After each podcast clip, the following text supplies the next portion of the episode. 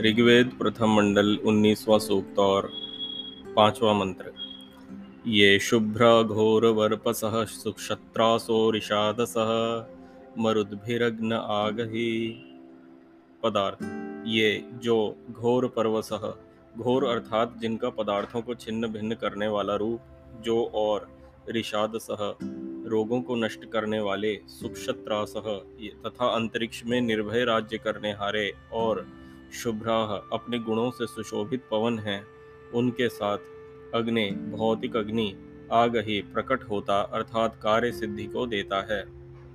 भावार्थ, जो यज्ञ के धूम से शोधे हुए पवन हैं, वे अच्छे राज्य के कराने वाले होकर रोग आदि दोषों का नाश करते हैं और जो अशुद्ध अर्थात दुर्गंध आदि दोषों से भरे हुए हैं, वे सुखों का नाश करते हैं। इससे मनुष्यों को चाहिए कि अग्नि में होम द्वारा वायु की शुद्धि से अनेक प्रकार के सुखों को सिद्ध करें। देखिए, इसकी चर्चा हम पहले भी कर चुके हैं कि वायु और अग्नि, ये स्थूल से लेकर सूक्ष्म स्तर पर हर जगह विद्यमान होते हैं। हमने पहले भी समझा कि वायु जो हम बाहर बहता है, उसको हम हवा कहते हैं, पवन कहते हैं। परंतु वही वायु जब सूक्ष्म रूप में हमारे भीतर चलता है तो उसको हम प्राण कहते हैं। ठीक उसी प्रकार से अग्नि जो है, भौतिक अग्नि जिसको हम आग कहते हैं, वह स्थूल जगत में हमें दृश्यमान होता है, अर्थात दिखाई देता है। परंतु हमारे भीतर वह तापमान के रूप में या विद्युत के रूप में विद्यमान होता है। आपने शायद सुना होगा कि वैज्ञानिकों ने पता लगाया कि हमारे शरीर में जितनी कोशिकाएँ हैं, उनमें भी एक सर्टेन वोल्टेज होती है। ये जो वोल्टेज है, ये जो ऊर्जा है, ये अग्नि का स्वरूप है। आपने कभी किसी व्यक्ति को देखा हो जिसके अंदर तेजस्विता है? उसमें गर्म मिजाजी कहें या माने कि उसमें एक्शन लेने की शक्ति है, निर्णय लेने की शक्ति है तो ये जो उसके अंदर एक जो तेजस्विता हो, का जो भाव होता है, तेजस्विता की जो मानसिकता होती है, यह भी अग्नि के द्वारा होती है। परंतु ये जो अग्नि है, ये वायु के बिना और वायु अग्नि के बिना पूर्ण रूप से कार्य नहीं कर पाते। हमारे शरीर में अगर हम देखें तो जो भी हम निर्णय लेते हैं, वो उत्पन्न जो ज्ञान है, वो आता तो अग्नि के माध्यम से है, परंतु जब उसको क्रियान्वित करना होता है तो हमें प्राणों का सहारा लेना होता है। यानी जिसके द्वारा हम अपने इंद्रियों से कार्य कर रहे हैं, वह जो प्राण, वायु है, उसके माध्यम से ही हम उस अग्नि को हम क्रियावान या क्रियान्वित कर पाते हैं। यदि अग्नि और इस वायु में, के बीच में संयोजन ना हो या समन्वयन ना हो तो कोई भी कार्य नहीं हो पाएगा। उदाहरण के लिए जब लकवा मार जाता है किसी को तो उसके मस्तिष्क में जितने भी व्याप जो विचार हैं, वो उसको वो क्रियान्वित नहीं कर पाता अपने अंगों के माध्यम से, क्योंकि बुद्धि का एक, जो हमारे जो मस्तिष्क है, मस्तिष्क में एक जो हिस्सा है, जिसका कार्य है कि विचारों को क्रियान्वित करना व, प्राणों के माध्यम से, जिसको सेरेबेलम कहा जाता है, जिससे ढांचा हमारा शरीर का खड़ा होता है और हम मन मुताबिक जो भी अपने हाथ पाँव या जो भी चेष्टाएँ कर सकते हैं, करना चाहते हैं, वो कर पाते हैं। वो जो अंग है, वो निष्क्रिय हो जाता है।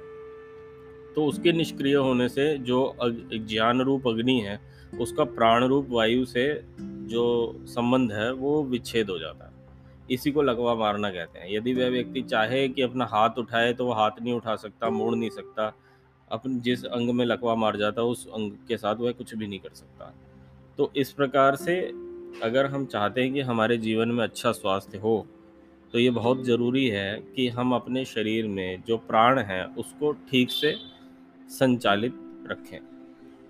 हमें अग्नि का भी ध्यान रखना है और प्राण का भी ध्यान रखना है। यहाँ पर अग्नि को मैं ज्ञान से संबोधित करना चाहूँगा, क्योंकि जो प्रकाश है, जो नॉलेज है, जितना आपको पता होता है, वह अग्नि या ज्ञान का स्वरूप होता है। और जब आप उसको क्रियान्वित करते हो अपने शरीर के अंगों के माध्यम से तो वह प्राणों का क्षेत्र हो जाता है। तो प्राणों को और अग्नि को, दोनों को अगर आपने ठीक प्रकार से अगर इनके से काम लेना है यानी दीर्घायु आपको चाहिए तो बहुत आवश्यक है कि हम आयुर्वेद के अनुसार खान पान अपना रखें, ऋतु के अनुसार अपनी दिनचर्या रखें, ऋतुचर्या रखें। जो नियम हैं सृष्टि के एक अच्छे स्वास्थ्य के लिए, जैसा आयुर्वेद में विदित है, वैसा हम उसका पालन करें। ये तो हुई भौतिक परिप्रेक्ष्य में वायु को नियंत्रित करने की बात, प्राणों को नियंत्रित करने की बात। यदि आप प्राणों को नियंत्रित करते हैं तो आपका शरीर अपने आप ही नियंत्रित हो जाएगा। आपने देखा भी होगा, शायद कुछ ऐसे योगी होते हैं जो नियमित रूप से प्राणायाम करते हैं। तो उनका शरीर भी बहुत जवान सा रहता है। बहुत यौवन अवस्था को प्राप्त रहता है। परंतु ये जो सब जो सिद्धि है, जो सब चीज़ें हैं, जो सब ये ऐश्वर्य है, प्राणों को नियंत्रित रखने का, ये सब बेकार है यदि आपके पास सही ज्ञान ना हो। जिस प्रकार से रावण था, रावण के पास सारी सिद्धियाँ थी, सब उसके वश में था, परंतु उसके, ज्ञान ना होने से उसकी इंद्रियाँ उसके वश में नहीं थी। तो इसलिए ज्ञान भी उतना ही आवश्यक है। साधारणतया जब हमारा शरीर बहुत उत्तम होता है और सब कुछ बढ़िया लगने लगता है ना तो ज्ञान की उपेक्षा करना स्वाभाविक हो जाता है।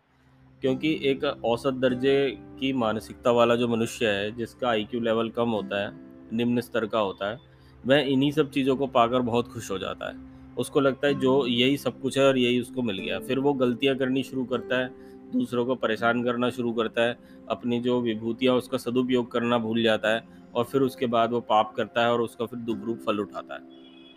इसीलिए बहुत आवश्यक है कि जितनी भी चेष्टाएँ हैं, उन पर बुद्धि का अंकुश होना चाहिए। श्रीमद् भगवद गीता में श्री कृष्ण भी मन के ऊपर बुद्धि के महत्व को रखते हैं। बुद्धि ही वो ऐसा यंत्र है हमारे शरीर में जो कि ज्ञान को धारण कर सकता है। मन ज्ञान को धारण नहीं करता। मन केवल विचारों को धारण करता है। मन केवल विचारों में लेकर जाता है, परंतु वो मन सत्य को सत्य से अलग नहीं कर सकता। वह कार्य केवल और केवल बुद्धि का होता है। तो यह जो बुद्धि है, ये तभी कार्य ठीक प्रकार से कर पाएगी जब इसको उचित ज्ञान और मार्गदर्शन मिले। और ज्ञान का सभी ज्ञान का, सत्य ज्ञान का जो स्रोत है, वे वेद है। इसीलिए वेद में भी और जो वैदिक परंपरा से जुड़े हमारे ऋषि, महर्षि, महाशय थे, वे सभी इसी बात पर ज़ोर देते थे कि मनुष्य को थोड़ा समय निकाल के अवश्य वेद का स्वाध्याय करना चाहिए। जो इसका स्वाध्याय आप रखेंगे तो आपकी बुद्धि, आपका ज्ञान, आपका अग्नि, वह अपनी जगह पर स्थिर रहेगा। और यदि आपका ये अग्नि स्थिर है तो कुछ छोटी क्रियाओं से, मंत्रों से, औषधियों से अपने प्राण और शरीर को आप नियंत्रित कर सकते हैं। वो इतना बड़ा मैटर नहीं है। वास्तव में सत्य ज्ञान का होना एक बहुत बड़ा मैटर है। इस ज्ञान के सही स्वरूप के ना होने से ही संसार में इतनी कन्फ्यूज़न फैली हुई है। व्यक्ति कुछ की कुछ कल्पना करता है और आपस में लड़ते रहते हैं। तो इसीलिए बहुत आवश्यक है कि हम इसको समझें।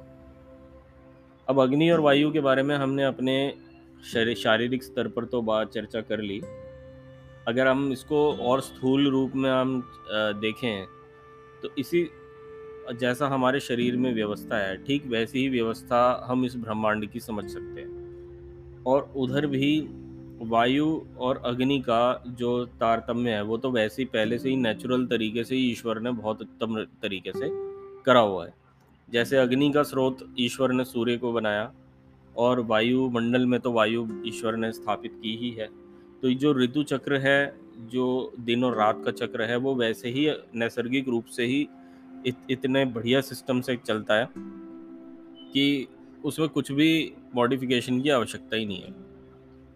सूर्य का आप कुछ नहीं कर सकते हो वायु का तो आप बहुत कुछ कर सकते हो गाड़ी चला के पॉल्यूशन करके ख़राब कर कर सकते हो। अब तो ग्लेशियर पिघल रही है। और समुद्र का जो तल है वो भी ऊपर जा रहा है। कई सारे देश डूबने के कगार पर हैं। तो इतना तो हम कर सकते हैं, परंतु सूर्य का हम कुछ नहीं कर सकते। लेकिन अगर हम अपने शरीर की बात करें, ये जो जीवन हमें मिला है, इसमें हम बहुत कुछ ईश्वर ने हमारे अपने स्वयं के नियंत्रण में दिया है। तो यदि हम सत्य ज्ञान और सत्य क्रियाओं से का समन्वयन करें तो हम अपने जीवन को बहुत ऊंचाइयों पर लेकर जा सकते हैं, एक उन्नति को प्राप्त कर सकते हैं। Oh.